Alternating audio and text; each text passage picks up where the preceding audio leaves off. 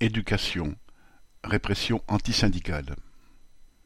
Mardi 13 septembre, un rassemblement de soutien aux militants syndicales de Sud, Kaïd Terrada, s'est tenu devant la direction des services départementaux de l'éducation nationale, DSDN, des Hauts-de-Seine, à Nanterre. En effet, la veille de la rentrée, Kaïd Terrada, professeur de mathématiques au lycée Joliot Curie de Nanterre, avait appris qu'il était suspendu pour 4 mois avec maintien de son salaire. Aucun motif n'était invoqué. Cette décision fait suite à une enquête menée par l'inspection générale après des tensions dans l'établissement, tensions qui ne concernaient en rien le militant.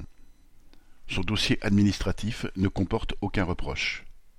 Le rectorat de Versailles, à l'origine de cette décision, n'a d'ailleurs même pas daigné prévenir le proviseur du lycée qui a cherché l'enseignant à la rentrée. L'administration prétend hypocritement qu'il ne s'agit pas d'une sanction, mais d'une mesure prise, citation, dans l'intérêt du service. Pour protester contre cette sanction qui ne dit pas son nom, plus de 40 enseignants ont fait grève dès le premier jour. Depuis, la grève continue pour défendre un collègue très apprécié. Les enseignants savent que le rectorat cherche à faire taire les militants syndicaux et à casser les équipes militantes. Lorsque Kaïd Terrada a enfin été reçu, il lui a été signifié qu'on pourrait le muter d'ici une quinzaine de jours, tout cela bien sûr, sans avancer le moindre reproche.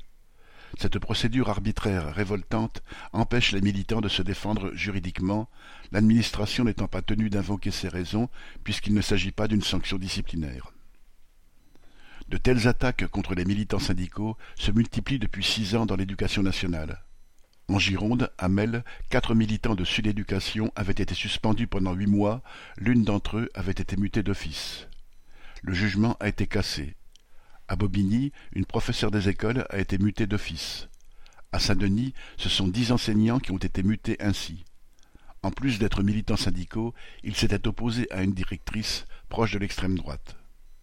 Ceux qui nourrissaient l'espoir que le nouveau ministre Pap Ndiaye allait mettre fin à cette répression peuvent dès à présent déchanter. C'est la mobilisation croissante des salariés de l'éducation nationale qui pourra mettre un coup d'arrêt à cette politique d'intimidation. Aline Urbain.